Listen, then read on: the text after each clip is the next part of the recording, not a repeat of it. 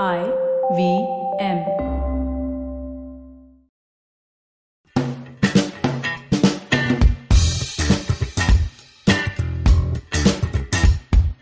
Hello and welcome to another episode of IVM Likes. Uh, today I'm in the studio with Naveen and Abbas. Say hi, guys. Hi, Hi. I'm rather excited today. yeah, that's nice, dude. That's Yes, nice. yes. Today we're going to sit around and do uh, uh, what we do usually, just talk about pop culture stuff that we enjoy and sometimes we really hate.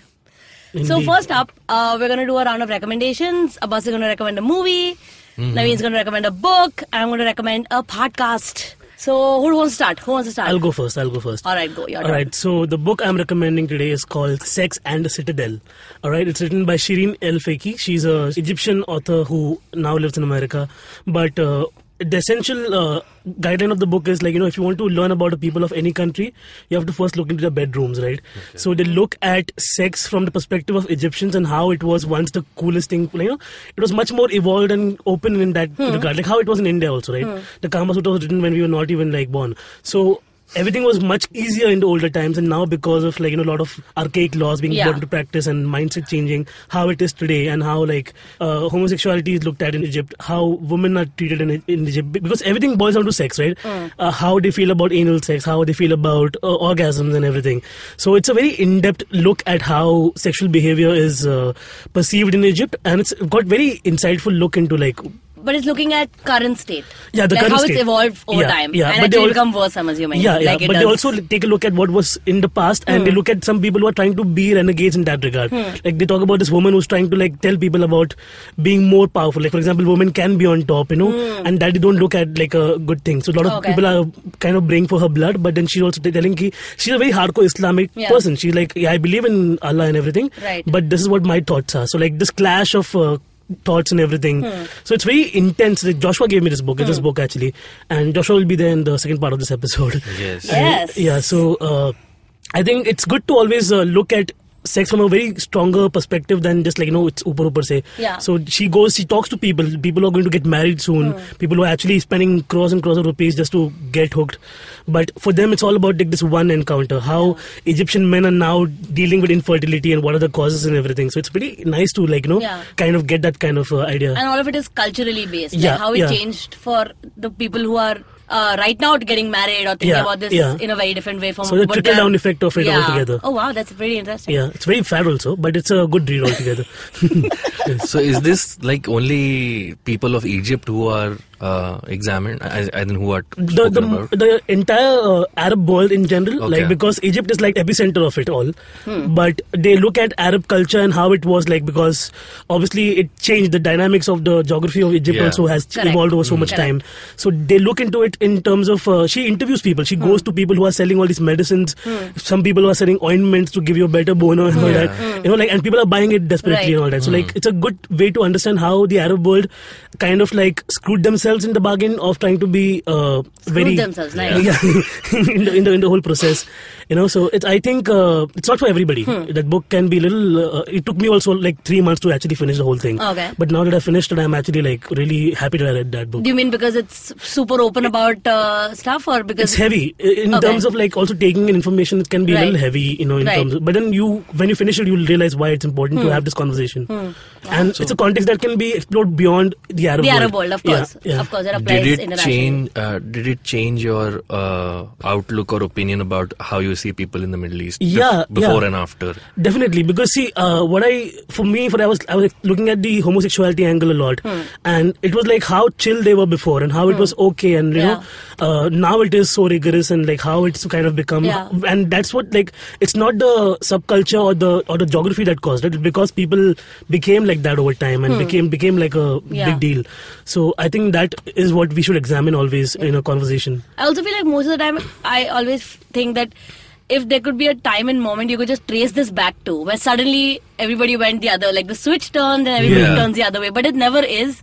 Because Yeah. it's such, so many changing Yeah, it- factors exactly. politically, culturally. It's a very slow economics. yeah, you never know yeah, what, yeah, what yeah. changes. That's so very interesting. yeah, so politics, religious aspects, everything they cover from every angle.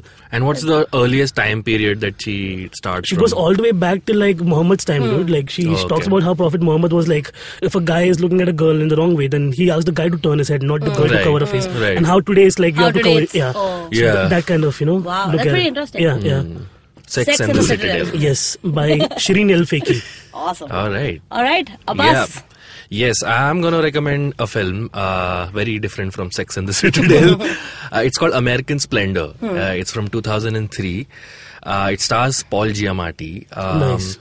The film is based on the life of a cartoonist called Harvey Pekar, Hmm.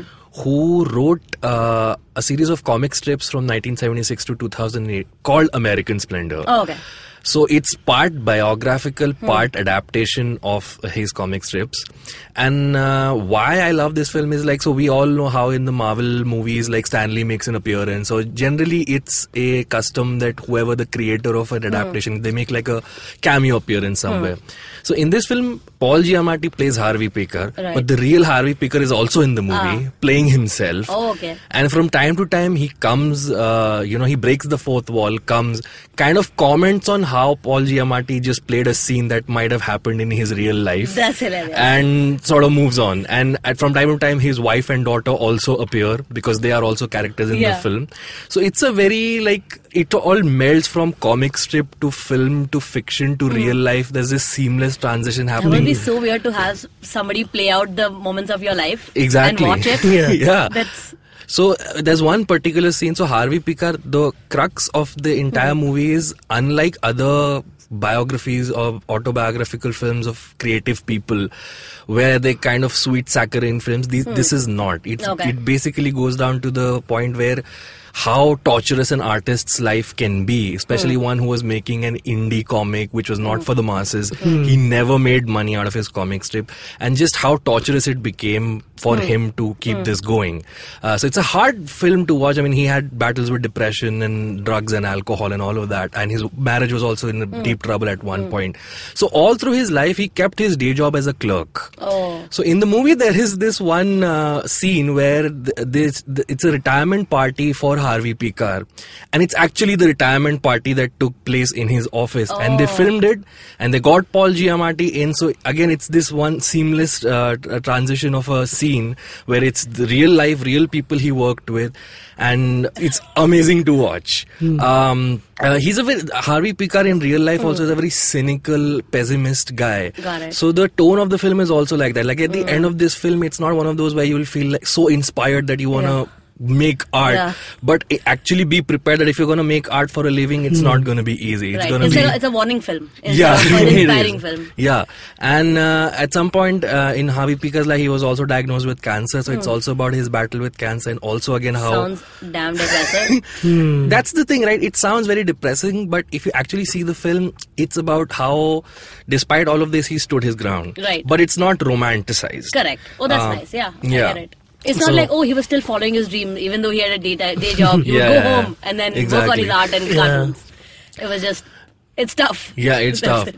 So, uh, also a little bit of the movie deals about how he became, at one point of, li- of time, he became a regular guest on the David Letterman show Hmm. because Letterman liked having him. And on one particular, uh, one particular appearance, he came and he just went berserk, asking people, "What do you want? Why are you watching this?" Uh, you know, it's yeah. And this clip is on YouTube. Oh, the actual, Aaron yeah, this actual clip is on YouTube, but they play a fictionalized version of it on Hmm. uh, in the movie. He meltdown. Yeah, so Paul Giamatti is given an extraordinary. Performance. So Letterman is playing himself again, obviously. So Letterman in the movie is not shown. Okay. But they use stock footage, whatever they could for Okay, the previous. From the uh, recording itself. So like Man on the Moon, have you watched that? Like there's a scene where uh, Andy Kaufman had gone to Letterman. Right, right, right. And then Oh, they yeah. recreated an entire scene with Jim Carrey, and it's very Okay. beautiful. And Jerry the King Lawler is also there. yeah, yeah, yeah. Yeah, that clip is actually quite insane. But yeah, American Splendor, uh, great performance by Paul Giamatti. Paul It's, uh, Giamatti's there in that as well, Man on the Moon. Oh, really? Yeah. wow. So American Splendor is my recommendation for a movie. Awesome. Check it out. Thanks, Oz. Okay, I'm going to recommend uh, a podcast today. So, uh, this is a podcast I've been listening to for the last year and is now on a break and is coming out with a new season on May 29th. So, in a couple of weeks, I'm really excited about it. It's a English podcast and a British podcast called uh, My Dad Wrote a Porno. Okay. I don't know if you've heard it. It is Yeah, yeah, heard about spectacular. it, So basically, the story goes that there's this guy, Jamie Morton, and he found out once that his dad wrote, uh, self-published actually, an erotica called Belinda Blinks. Okay. His dad goes by the pseudonym uh, Rocky Flintstone in these books. so he decided that, you know, I know this information, I have this information now that my dad wrote an erotic novel. What am I going to do with it? So he decided that, you know, I'm going to read every chapter with my friends and let them just rip this to shreds. That's fine. So he, uh, every episode is basically a chapter he's reading out to his friends, uh, Alice Levine and James Cooper. And they, it's literally like him, the awkwardness of what he's reading and that the fact that his dad wrote it and his friends are just like Losing it. completely, yeah, losing it. They're completely ripping him apart. They're like, this is your father. This is your father. Can you imagine he wrote this? Um, unfortunately, actually, fortunately, I guess, Belinda Blink is the most unerotic novel of all time. It falls in the category of sex and business. Oh, okay. She works in the pots and pans industry, and uh, Wow. her way So to the top sexy. is to literally sleep with everybody. Gender doesn't matter, nothing matters. So she's, and it's always like, you know, she's flying to uh, uh, Italy for a meeting, like in the pots and pans industry, and just like going to like fancy ass meetings and then sleeping with everybody. Um, and Belinda is one of the most um, non interesting person I, I have ever heard of as a character because literally every time a guy does something like makes a pass at her or like takes off his shirt and shows her his, his penis, he she you know blinks. Belinda blinks. and what's really bad is that Rocky Flintstone's idea of what erotica is so messed up because there are multiple places where he'll describe the girl's boobs like as pomegranates or Okay. her vaginal lids popped and there's no such thing as vaginal lids I or know. Uh, she broke her ankle because um, she slipped in a pool of semen. I'm like, that Ah. doesn't happen. Uh, because it's so awkward and it's kind of cringeworthy, it's just spectacularly funny. Uh, it's like if you were reading really horrible comedy with your friends and they would make fun of it. It's that. Um, but so earlier they were doing one episode a week, and people were like getting, uh, you know, Hooked. Get yeah. Yeah. like get us some more Belinda blinks. So they started doing footnotes uh, every other week, which is basically they had a lot of celebrities who listen to the show come on and talk about who I imagined this as. or who my favorite character, like Thomas Middleditch is on it. Yeah. Michael Sheen comes on. Okay. Thomas Middleditch has like voices that he's imagined for all of this cast. Like, you know, oh, the guy with the micro penis, I'm sure he sounds this way. It's insane. Uh, and they record in each other's house. They don't even record in the studio because they wanted to feel Yeah. Yeah, like I'm hanging with my friends and I'm doing something funny. So they'll um, hang in like uh, friend one of their houses and eat a meal, and then obviously I'm definitely assuming some alcohol, and then Yeah. that's when they start reading. So how long is the erotica? 20 minutes, one chapter a day, a week. But then the published stuff that he had. Oh, it's uh, I think the first book was about 15 chapters. Then he has second book called Belinda Blink Chew. And Why the she third- blinks then next Yeah. yeah. Belinda She- blinks again. blinks again.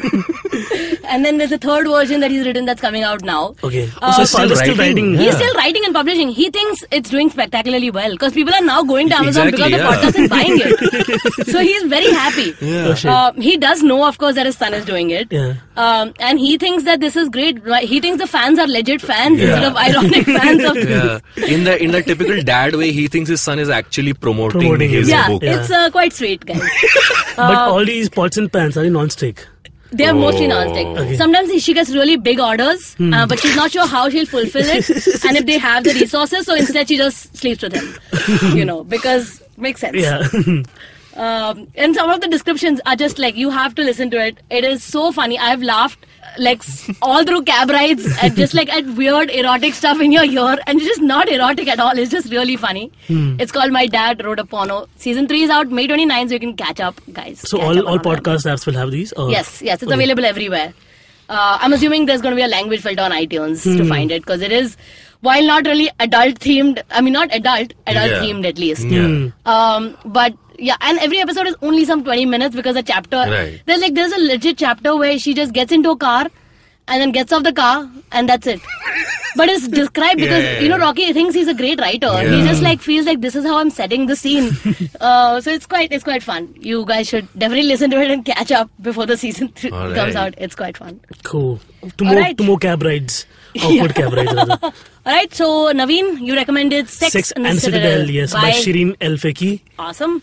And I feel- Abbas. I feel left out because both of you gave like really erotic recommendations, and my recommendation was like this torturous art guy. I think it's a representation of our sex lives. Yeah, that's this true. point. That's true. Mine's just funny. Yeah. His is uh, like really educational Yeah, and education. cultural. and yours is depressing. uh, my movie was called American Splendor. yeah, and I'm recommending my dad wrote a porno on the podcast. All right, in the next segment, um, which is a brand new segment we have, guys. yes. It's called. Um, IVM fights. oh, I was going to call it best of, but I like IVM fights. Let's yes, go with just that. came one. up with that. All right, let's get to it after this short break.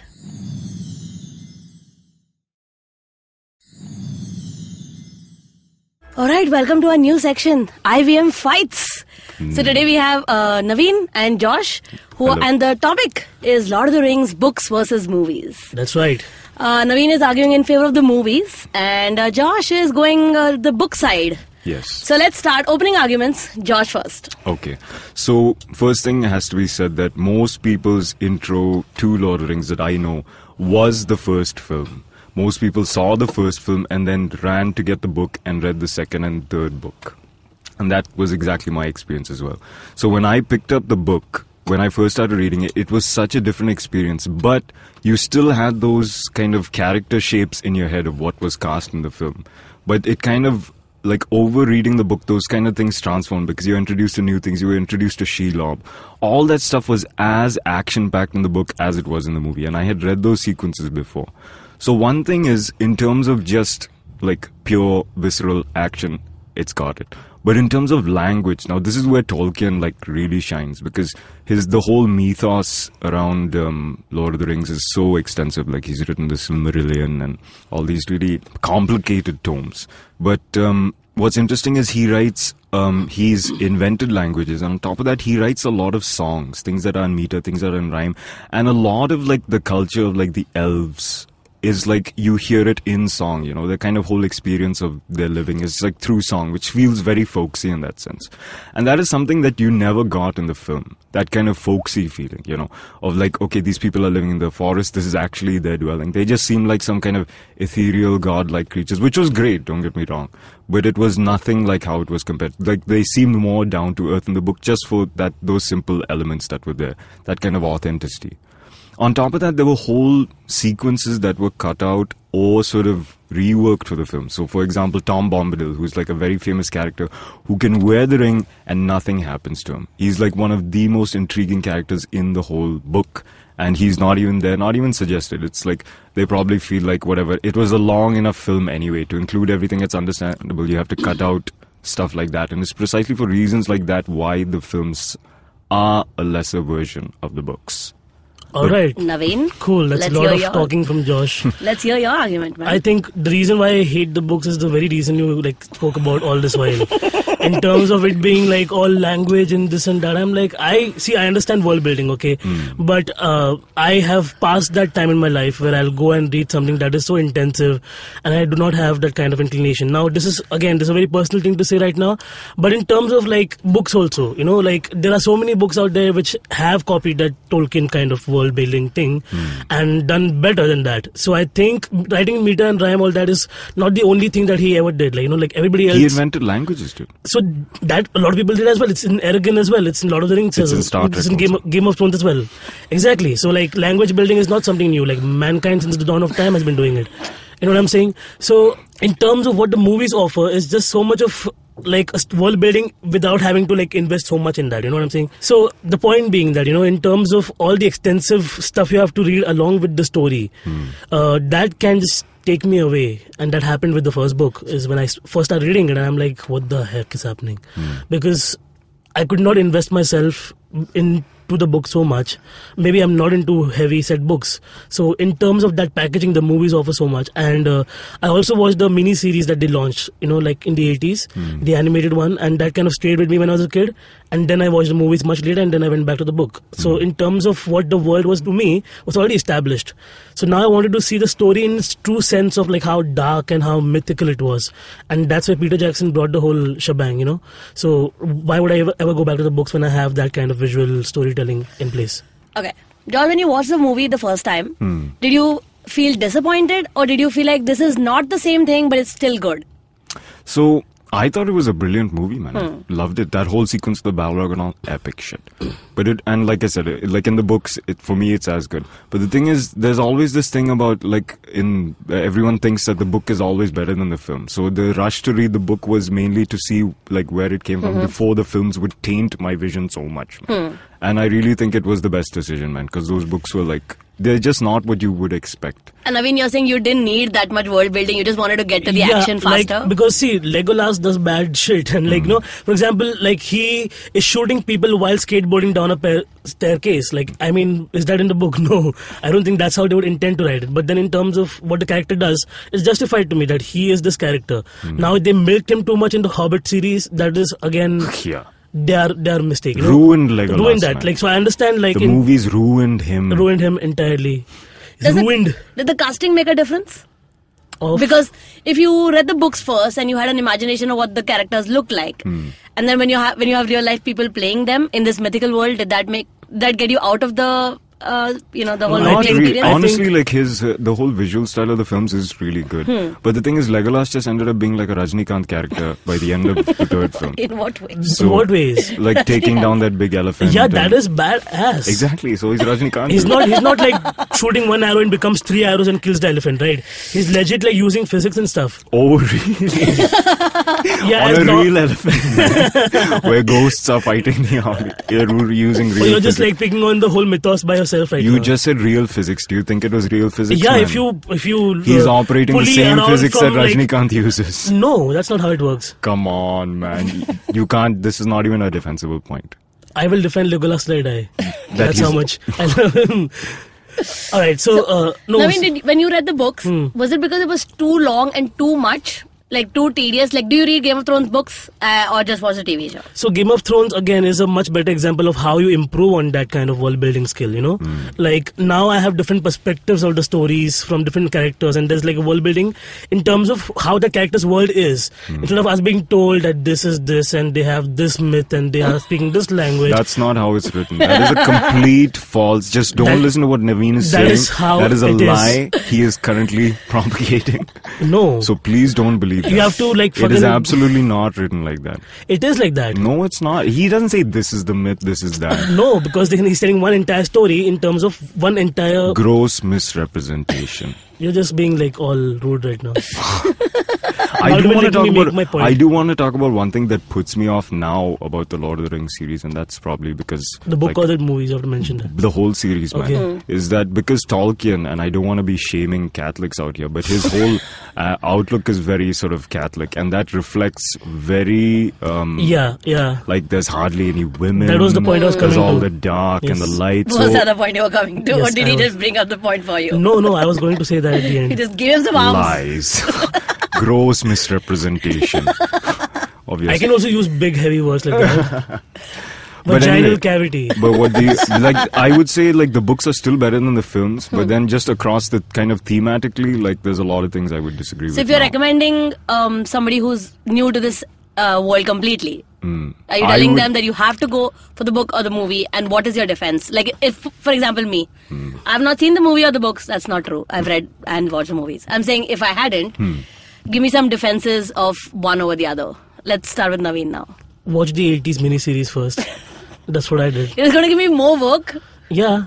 Because then, like, you want to see the world, right? Then see that and then go to the movies directly. And then, like, you have the entire thing. I enjoyed just comparing them only. Like, I know why I spend time reading the book and comparing that hmm. when I can just have two visual storytelling. Is it because you watched the movie first? Yeah, yeah. I So watched that the entire makes the series. I. I watched the entire series over one night, and I watched it again. That So maybe that's morning. what made the difference, right? If you had read the book first, maybe you would either be completely uninterested in the No, I know myself. I know myself. So this is the this is the hard part, know. like because I think a lot of people they their jumping off point was the first film. So everybody kind of started in at least mine. A lot No, of people I've so spoken wh- with. wh- what I was saying is like at the end of hmm. it, I'm saying ki what I know about myself and a lot of my fellow friends are like me only, hmm. who do not have this kind of tenacity to read so much after a while. You know what I'm saying? Right. It just comes down to like you basically reading certain stuff that has one kind of arc and then moving on. But I'm not arguing whether like if people don't want to read a book, I can't force them to read. Hmm. Or if they don't like to read books generally. But people who would read a book versus watching a film, I would say Something as in, first. as intensive as In Lord of the Rings case. needs a lot of uh, inclination towards spending so much time in that world.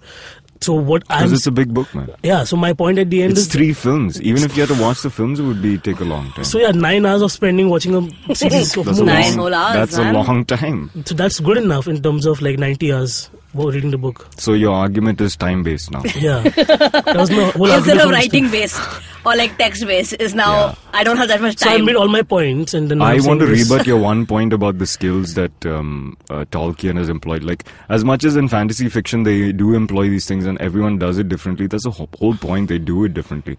You're not saying like you can't you can't debunk that by saying everybody does it. That's why it's not that No, I'm not debunking. I'm not saying it's unique, man. I'm not saying Tolkien is unique in this respect. I'm saying the way he has built the world, he's used all these tools and he's done it well, man. That's what I'm saying. Cool. Mm-hmm. That I can give you. I don't know. I don't have a defense against that. yeah, unless your defense was uh, lots of people make movies. What's the big deal? Yeah, but no one will actually build. Exactly. An, no one will actually Lots build of people a write Hobbit, jokes. Hobbit What's the village in New? Zealand and shoot over there, stuff. and nobody else will cast Benedict Cumberbatch as a dragon ever. Yeah. Hobbit, oh my god, that's another debate altogether. Yeah. Next time on IVM fights. All right, so uh, we uh, don't have a conclusion because uh, the books are good if you like reading and enjoy this kind of world building, and the movies are good if you hate reading. And like Legolas. yeah, if you've got not enough time, if you're living life in the fast lane and are not able to yeah, read that's true. If you have too many things to do. That was you know. Orlando Bloom at his peak, man. Rajnikant peak, man. Yeah. Yeah. All right, if you guys have an opinion on Lord of the Rings, books versus movies, uh, let us know. Find us on Facebook, Twitter, Instagram. Uh, we're IVM Podcasts, and our website is ivmpodcast.com. Say hi, guys.